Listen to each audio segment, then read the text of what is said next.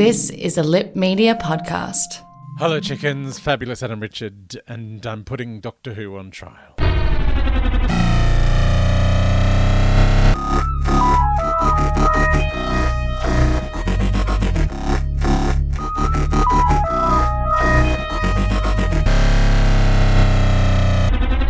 Hello, chickens. Fabulous Adam Richard, another theory podcast with my theories about Trial of a Time Lord Part 3.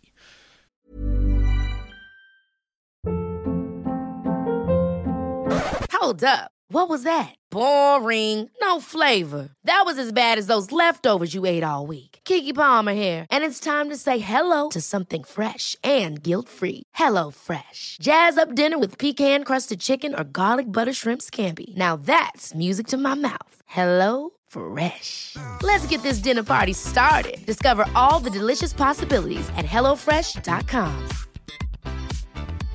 Hiring for your small business? If you're not looking for professionals on LinkedIn, you're looking in the wrong place. That's like looking for your car keys in a fish tank.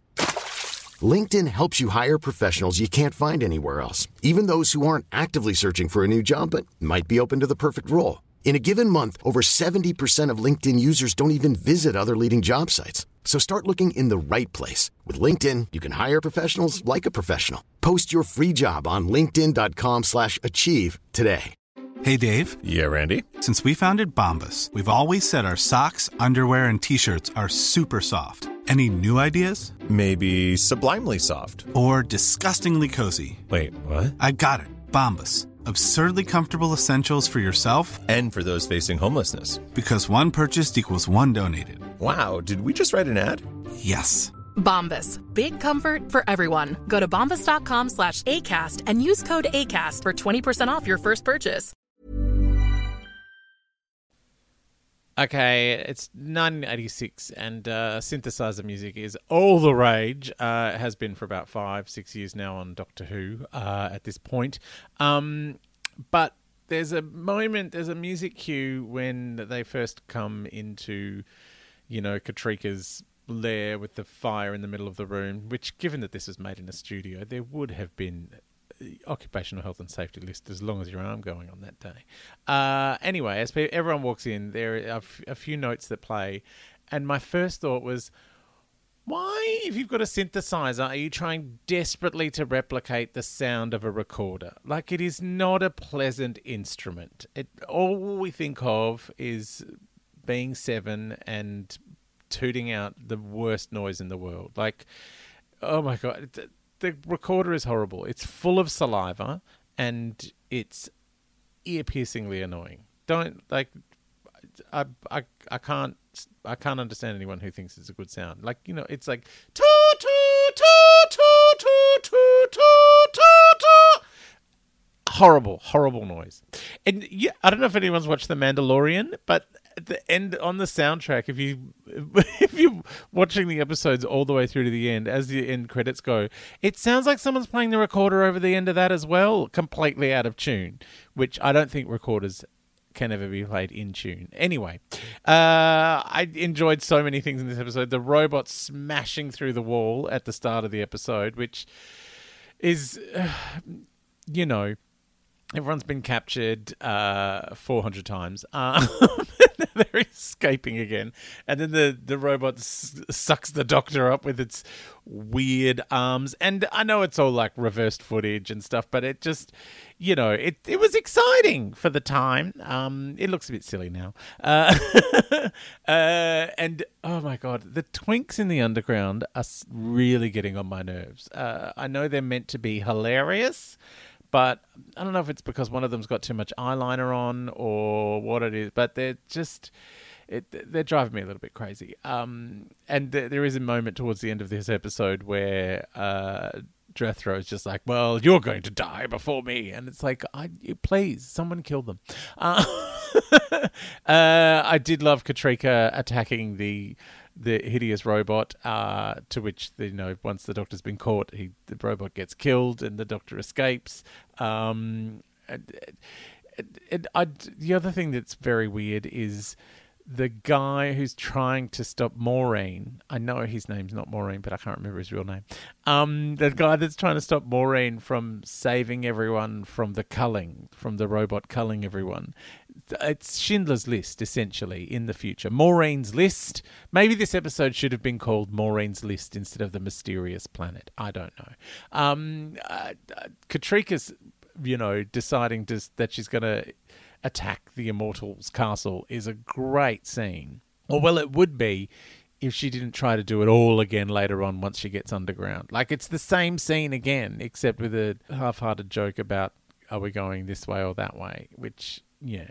I saw it in the flames. We're going forward. I do like the way she's kind of like, ah, look, I've decided what we're doing, and no one's going to believe me, so I'm just going to make up that it's because I saw it in the flames. Um, I only just, I mean, I've been seeing this. You know, it's the third episode now of this particular story. I mentioned there's only one left.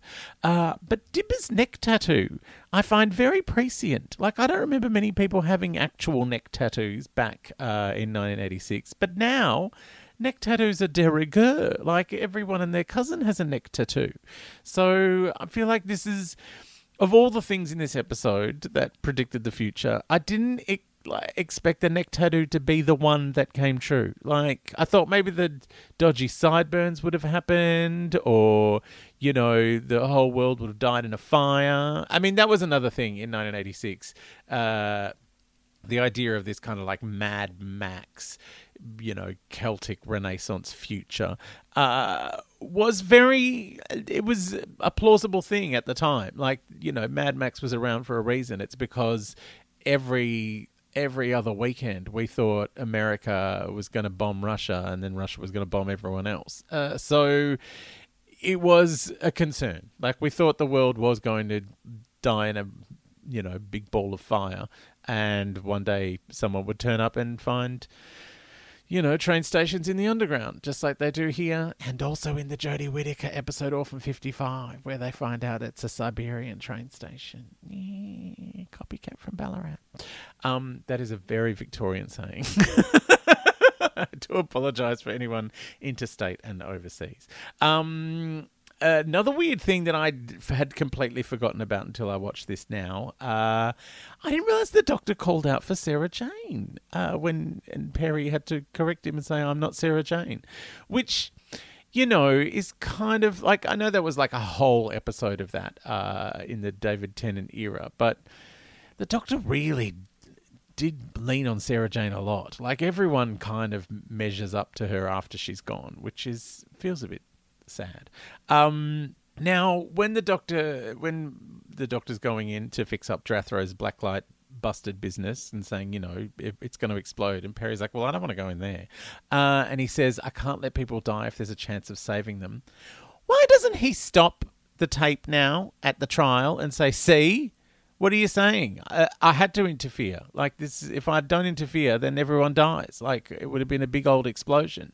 Uh, and he just lets it run on, including later on when there's the scene that is excised uh, because of public interest uh, or national security, Time Lord security, whatever it is. Um, and he doesn't fight back at that either. And the Valeyard looks like, ah, oh, I wanted him to fight on this one. So I don't know what's happening there. I can't remember. I remember there was like things deleted and it ended up being for a reason, but I can't remember it right now. But oh my lord, how much did I love the philatelist philanthropist chat? Um, classic Robert Holmes dialogue. Uh, you know, what's. philatelist, a philanthropist. Uh, didn't you learn anything in your reform home? And then, what is a philanthropist? It's someone who gives away all their grotzits out of the goodness of their heart. And it's like, oh, so you mean someone stupid. Very, very cute. Um, then uh, Maureen, uh, who hates the Culls, has to then shoot the doctor. Is it just me, or are these cliffhangers becoming repetitive. I mean, we've only had three, and they've all involved the Doctor being, you know, slightly murdered. Um, I feel like the stakes are not that high if we have to keep ramping them up at the last minute. Uh, anyway, I there there's a lot to love in this episode, but uh, you know the the annoying twins in the underground aren't not, not two of them. but yeah, and I think the music's starting to wear me down. I mean, there's not too much synthesized recorder. Thankfully, a lovely Luke said the music in Doctor Who in the 80s was my favourite in the classic series, uh, especially in Trial. He says Dominic Glynn is one of my favourite composers, and his touch in those years gave the show the freshness I felt that it needed. Uh, bless you, Luke. He also says, and I found this quite freaky. Um, uh, I could see similarities between the two whiz kids in this story and in the twin dilemma. Oh man, the twin dilemma. That is. That's some hard work. We're going to get to there eventually. He said it was like Children of the Corn 2.0. Adam on Facebook said, Get captured, escape, get captured, escape, repeat. There is literally a sequence where they escape being captured, and whilst escaping, they are captured again. There's a lot of great ideas in the Trial of a Time Lord series, the Valeyard most amongst them, but unfortunately, it's not executed in the best way. Yes, running around, getting caught, escaping. Uh, yeah, there is a lot of running around, getting caught, and escaping, and it feels like needless busy work while uh, they're not having a plot. And then cutting back to the trial is really frustrating. Like, I, I really want to know what that deleted bit was. Like, is it is it important or is it just another MacGuffin? Like, it's it feels like this is a lot of setting up for things, and we've only got one more episode left. Is it all going to pay off in the next one? I hope so. Although I kind of doubt it. I just think we're going to get caught and escape and run around a bit more. Anyway, we'll find out next time. Even when we're on a budget, we still deserve nice things. Quince is a place to scoop up stunning high-end goods for 50 to 80% less than similar brands. They have buttery soft cashmere sweaters starting at $50, luxurious Italian leather bags, and so much more. Plus, Quince only works with factories that use safe, ethical, and responsible manufacturing. Get the high-end goods you'll love without the high price tag with Quince. Go to quince.com slash style for free shipping and 365-day returns. Ever catch yourself eating the same flavorless dinner three days in a row? Dreaming of something better? Well, HelloFresh is your guilt-free dream come true, baby. It's me, Keke Palmer. Let's wake up those taste buds with hot, juicy pecan-crusted chicken or garlic butter shrimp scampi. Mm. Hello Fresh. Stop dreaming of all the delicious possibilities and dig in at HelloFresh.com. Let's get this dinner party started. Even when we're on a budget, we still deserve nice things. Quince is a place to scoop up stunning high-end goods for 50 to 80% less than similar brands. They have buttery soft cashmere sweaters starting at $50, luxurious Italian leather bags, and so much more. Plus, Quince only works with factories that use safe, ethical, and responsible manufacturing. Get the high-end goods you'll love without the high price tag with Quince. Go to quince.com slash style for free shipping and 365-day returns.